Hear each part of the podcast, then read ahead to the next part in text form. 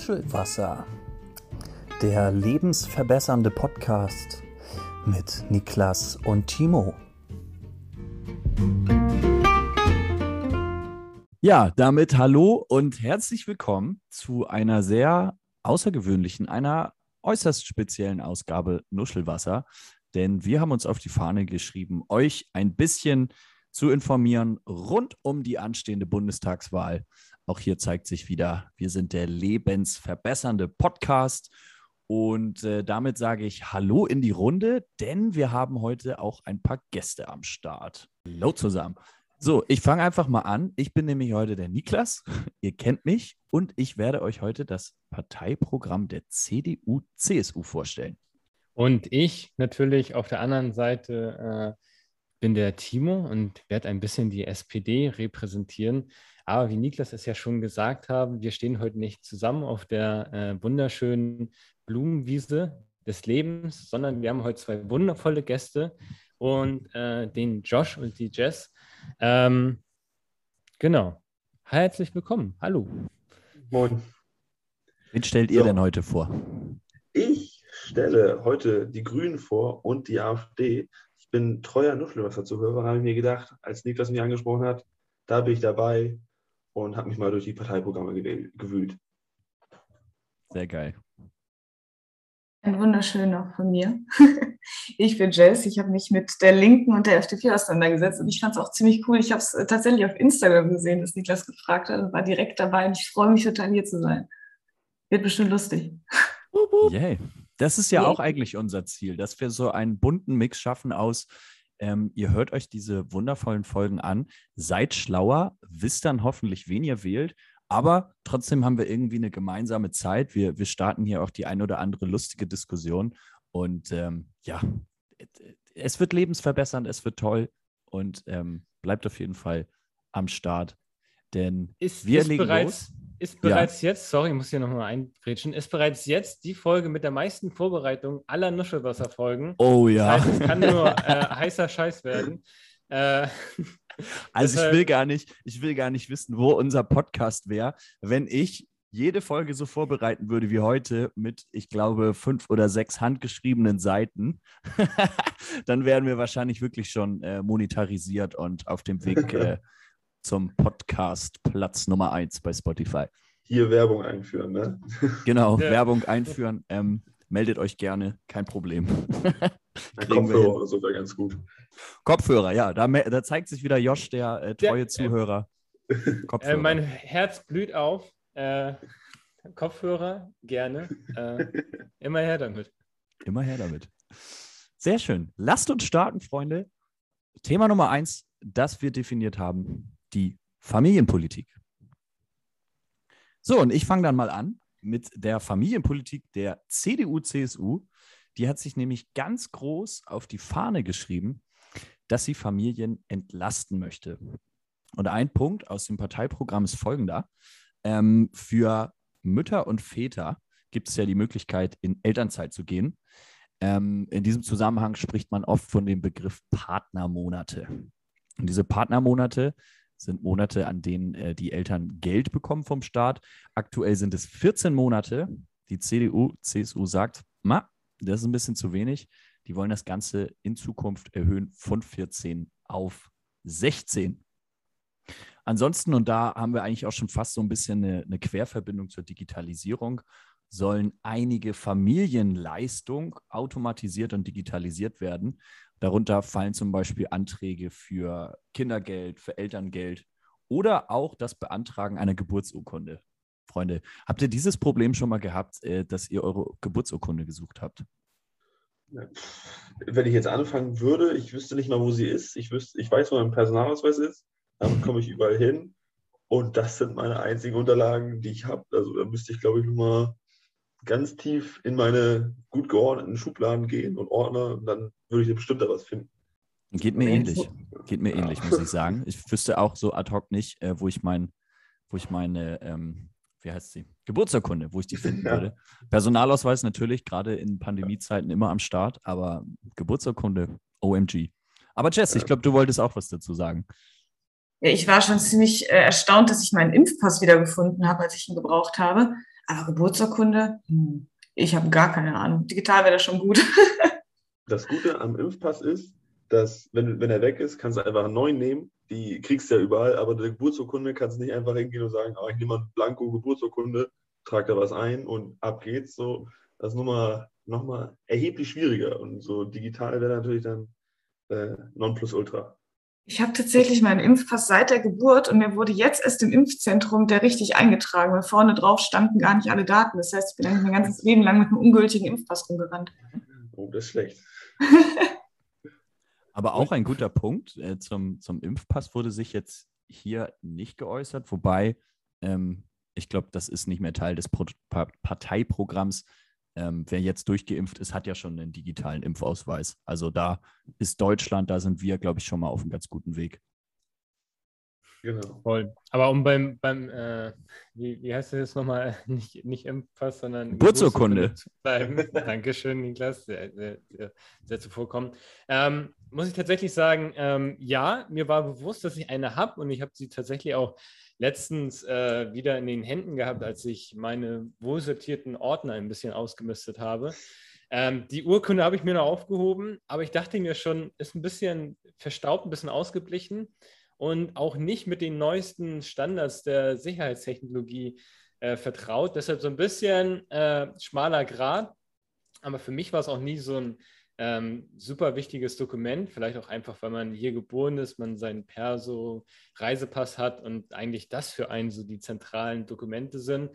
Und man sich natürlich auf, auf den äh, sogenannten Vaterstaat, müsste man das jetzt auch gendern, Mutterstaat, ähm, sich verlassen kann und dir sowieso äh, die Daten äh, finden, wiederfinden. So war immer meine, meine Theorie dahinter. Aber jetzt durch die Digitalisierung sollte das ja, wenn es denn dann äh, passiert, ähm, ja, ein bisschen, ein bisschen moderner werden, ein bisschen sicherer, vielleicht ein bisschen umweltschonender, weniger Papier, dies, das. Ganz cool. Ja, zeigt sich auf jeden Fall, wir, wir sind Fan davon. Guter, guter Punkt, würde unser Leben verbessern.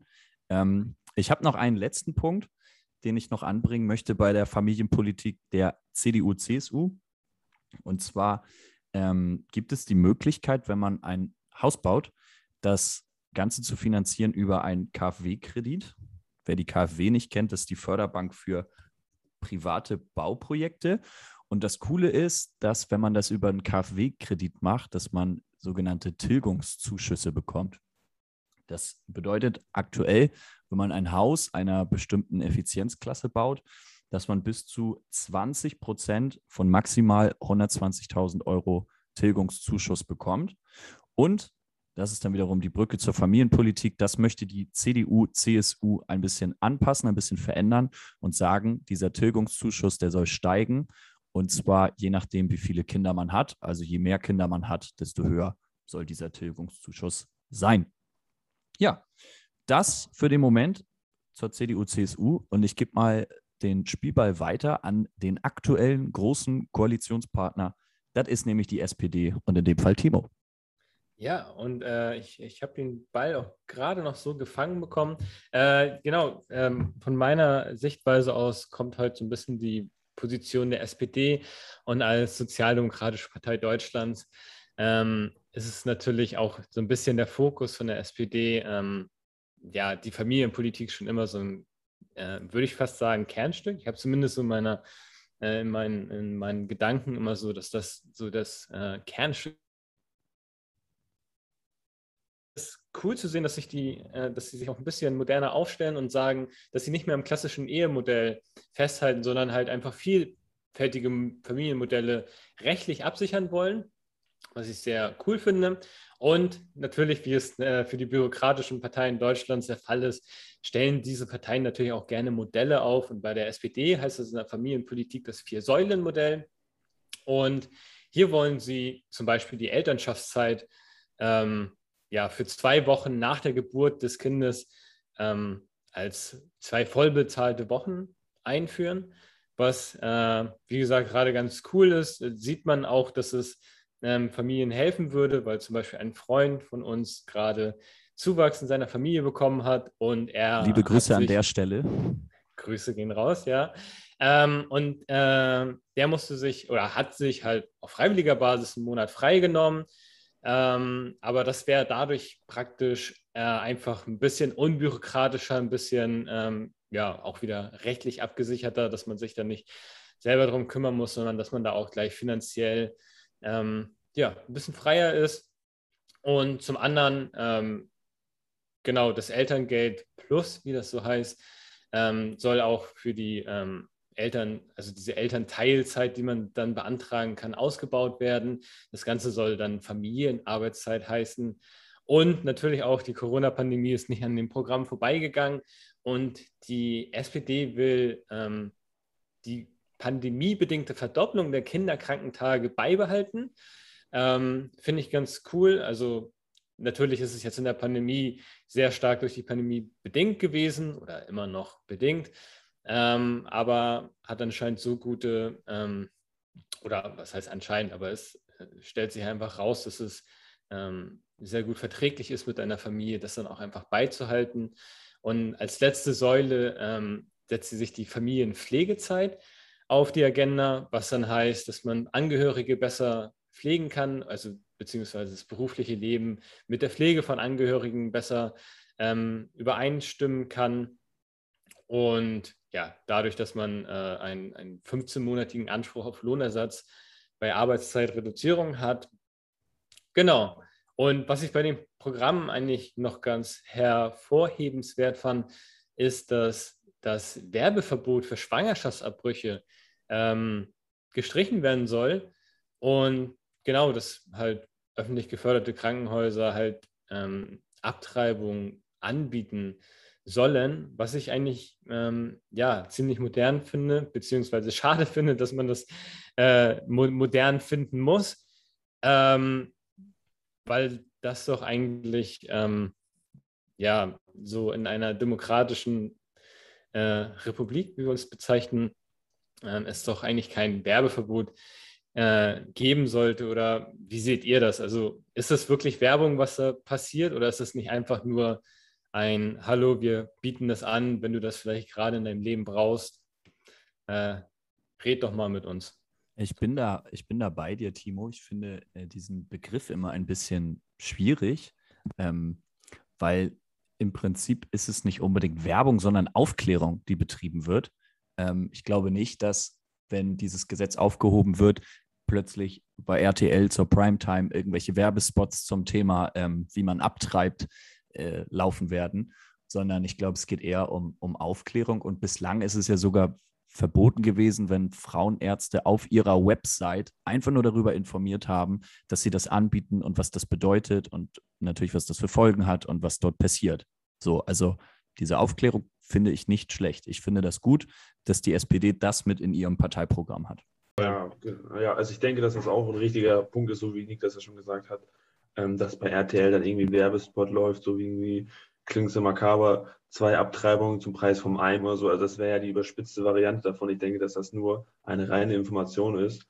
Und ganz ehrlich muss man dann auch darüber nachdenken, okay, ähm, dann ist es halt in Deutschland nicht erlaubt.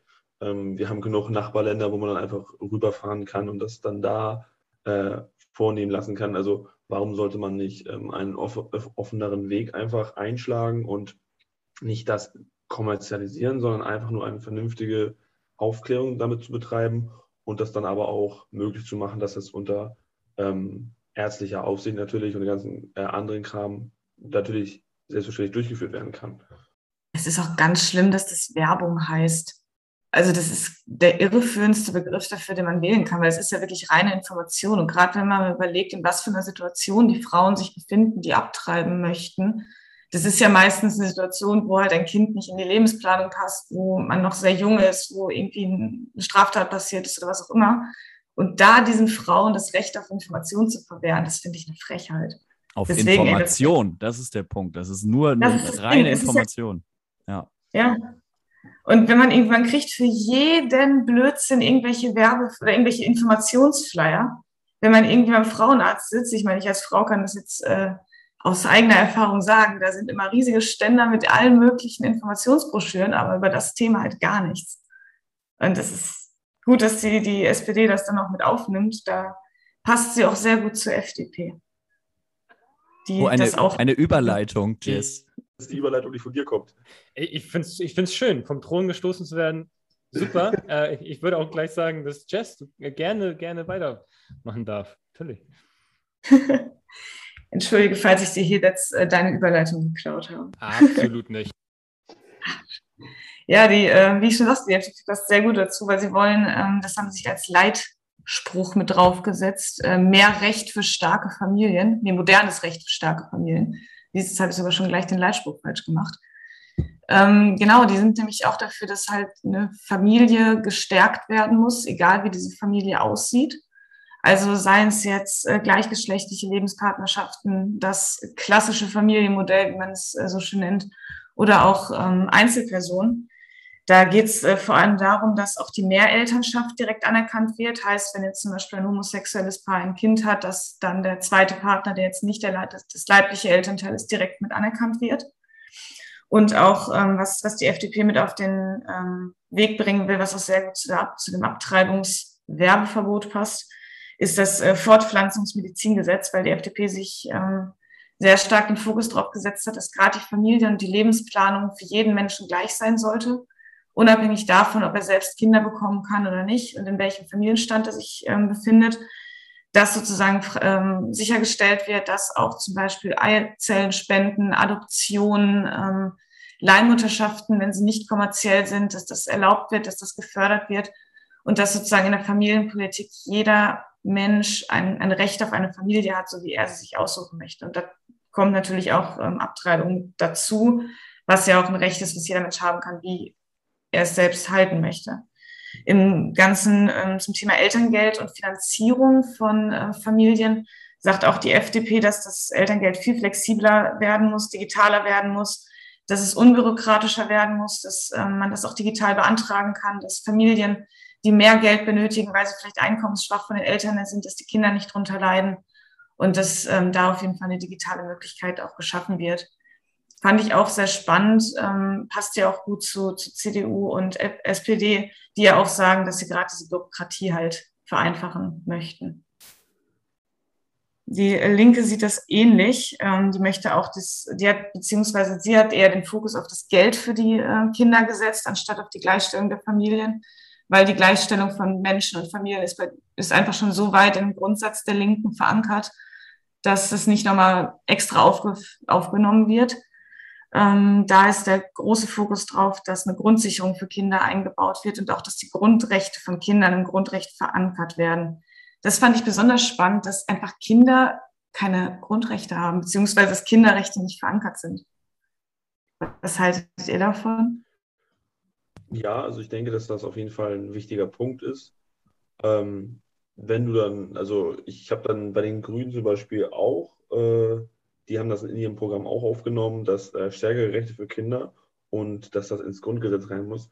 Dafür muss man aber halt wissen, dass um das Grundgesetz zu verändern, ähm, braucht man natürlich täuscht, also zwei Drittel Mehrheit, ist richtig? Ähm, das halt, denke ich, schwierig umzusetzen ist. Aber an sich, denke ich, ist das ein richtiger Punkt und ein wichtiger Punkt. Ich habe vor allen Dingen, äh, um mal ein praktisches Beispiel zu nennen, ähm, worüber ich mir ein bisschen Gedanken gemacht habe. Ich war vor ein paar Tagen mal unterwegs und ich war feiern in Hamburg, äh, wo es jetzt wieder die Möglichkeit gibt, ähm, unter der Bedingung 2G-Regel auch in Bars und, und Clubs zu gehen. Und da habe ich kurz überlegt, was ist denn eigentlich mit Jugendlichen, die noch nicht volljährig sind, die noch nicht die Möglichkeit hatten, sich impfen zu lassen. Also das geht doch alles noch über die Eltern. Die haben da immer noch ähm, Einflussmöglichkeit und können sagen im Zweifel, nee, du darfst dich nicht impfen. Und das bedeutet für Leute, die zwischen 16 und 18 sind, die ja normalerweise dann mit Elternzettel und Co. feiern gehen können, dass sie ausgeschlossen werden von solchen Veranstaltungen. Und das ist so gerade das, was, was mir irgendwie in den Kopf kommt. Ähm, ja, die, die Rechte von Kindern und Jugendlichen ist nicht gleichzusetzen mit denen von uns Erwachsenen. Die Kinder und Jugendliche haben ja auch gerade in der Pandemie besonders darunter gelitten, dass sie ja teilweise in die Schule mussten, während sie noch keinen Impfschutz haben konnten. Ja. Das äh, Homeoffice funktioniert für Erwachsene, weil da einfach schon ganz andere Möglichkeiten geschaffen sind und auch eine ganz andere Selbstorganisation herrscht. Während die Kinder jetzt die ganze Zeit in der, Pan da in der Pandemie mit der Schule zurückstecken mussten und jetzt, sobald sich das Leben wieder öffnet, die es auch nicht können. Also ich finde das schon wichtig, dass da auch die Rechte von Kindern und Jugendlichen weiter auch äh, geschützt werden. Ja, vielleicht auch ein Punkt, der jetzt durch die Pandemie bedingt einfach dann auch vorangetrieben wird. Ein guter Punkt, wie ich finde. Hat ja auch viel mit der Digitalisierung zu tun, was ja auch noch, noch kommt und was da auch für, für Schule und Bildung und Familie und Kinder, es hängt ja alles gut zusammen. Das ist dann vielleicht nachher auch so, so eine ethisch-moralische Diskussion, die man darüber führen kann.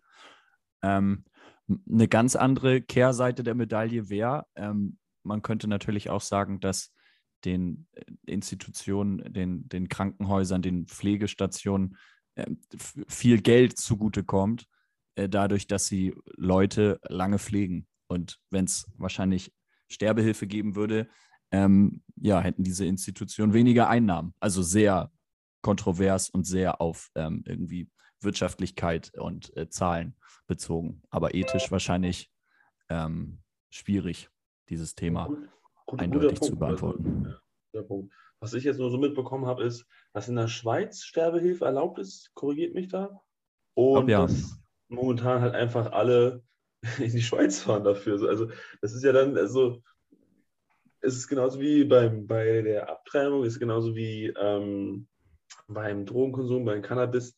Die Leute, die Menschen finden Wege, klar muss man bestimmte Leitlinien setzen, aber wenn ich in Baden-Württemberg wohne und äh, ich in dieser Situation bin, man muss sich ja immer vorstellen, ja, okay, man sagt nicht, okay, ich möchte jetzt sterben, so weil heute hatte ich einen schlechten Tag. Das sind Leute, die wirklich, wo festgestellt worden ist, okay, wir können dir nicht mehr helfen, wir können dich nur noch, weiß nicht, so und so lange durchpflegen ähm, mit äh, erheblichem Aufwand von Medikamenten ähm, und diese Person dann wirklich in sich gegangen ist und wirklich fest sagt, okay, nee, dieses Leben möchte ich nicht so weiterführen, dann äh, soll man auch diese Entscheidung respektieren und man muss sich nicht um die Person darum kümmern, irgendwo im Ausland, sei es Schweiz oder sonst wo, einen Arzt zu finden, der beim Sterben hilft. Also das, das sollte definitiv einfacher werden. Ja.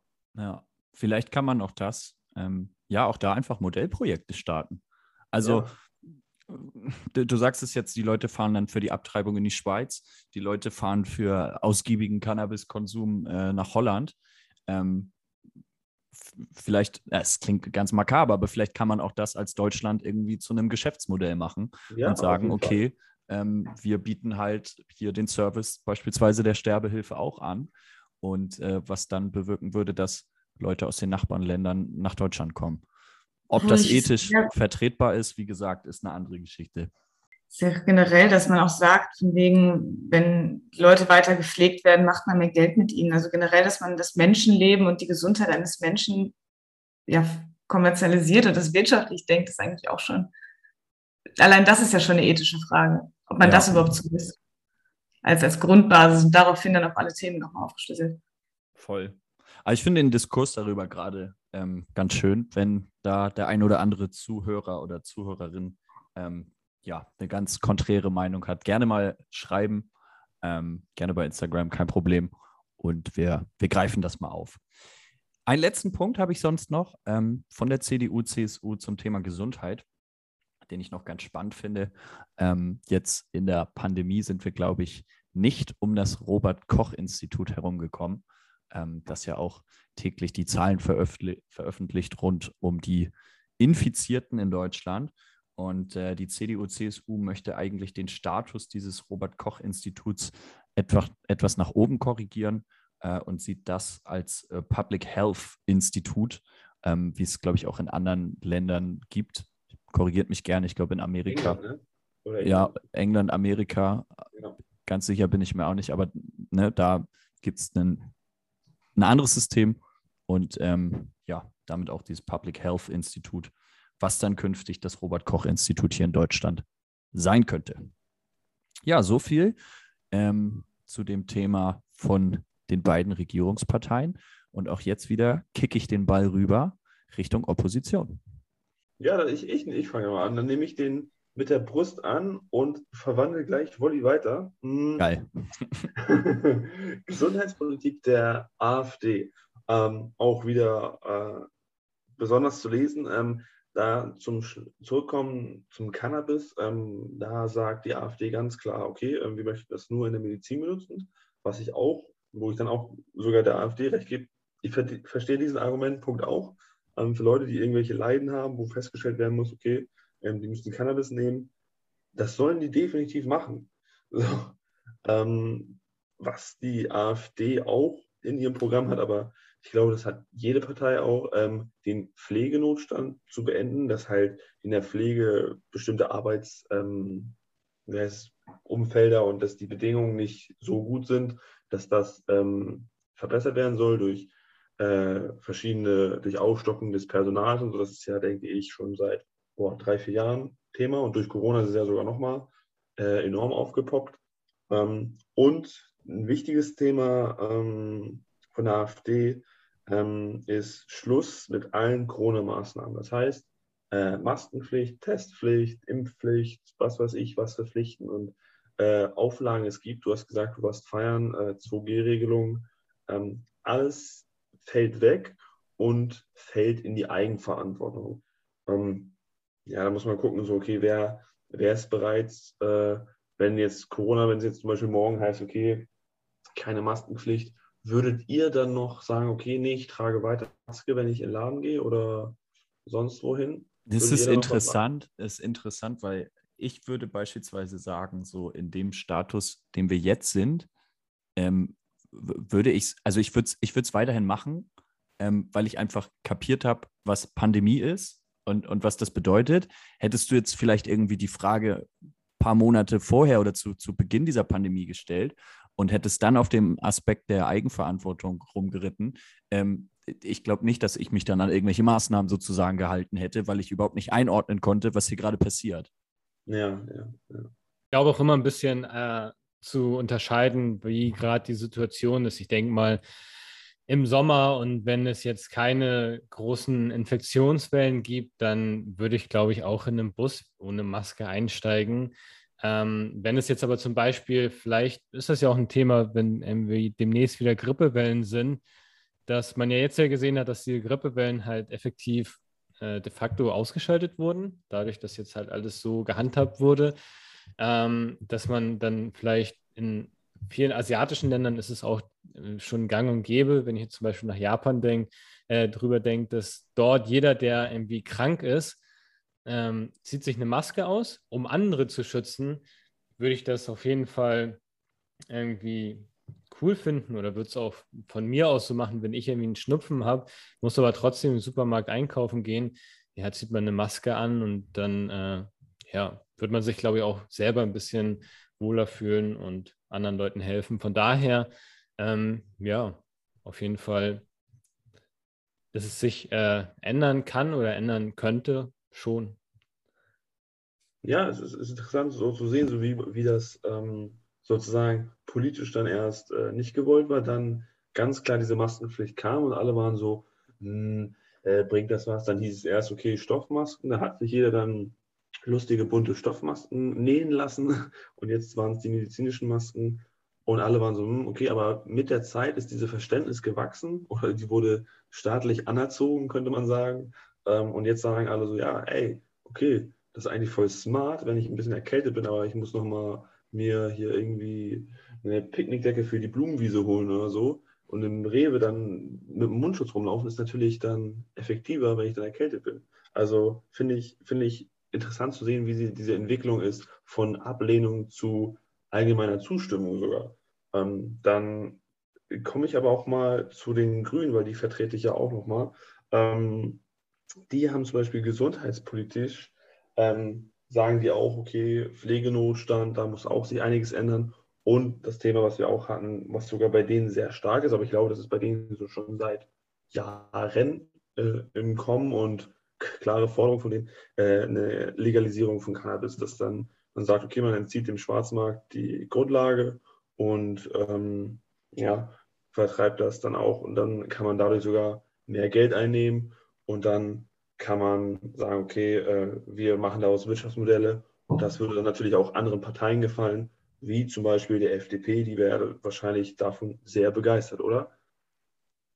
Die FDP wäre davon super begeistert. Die wollen nämlich äh, auch das Cannabis freigeben, um eine Milliarde Euro Steuereinnahmen, haben sie gerechnet, dass man dadurch bekommen kann. Und das ist schon ein Haufen Geld. Was sagt die Linke dazu? Entschuldige bitte, ich dachte, du hast mir eine Brücke gebaut. Achso, ja, ja, weiß nicht. Keine Sorge, Timo arbeitet auch noch an Überleitung.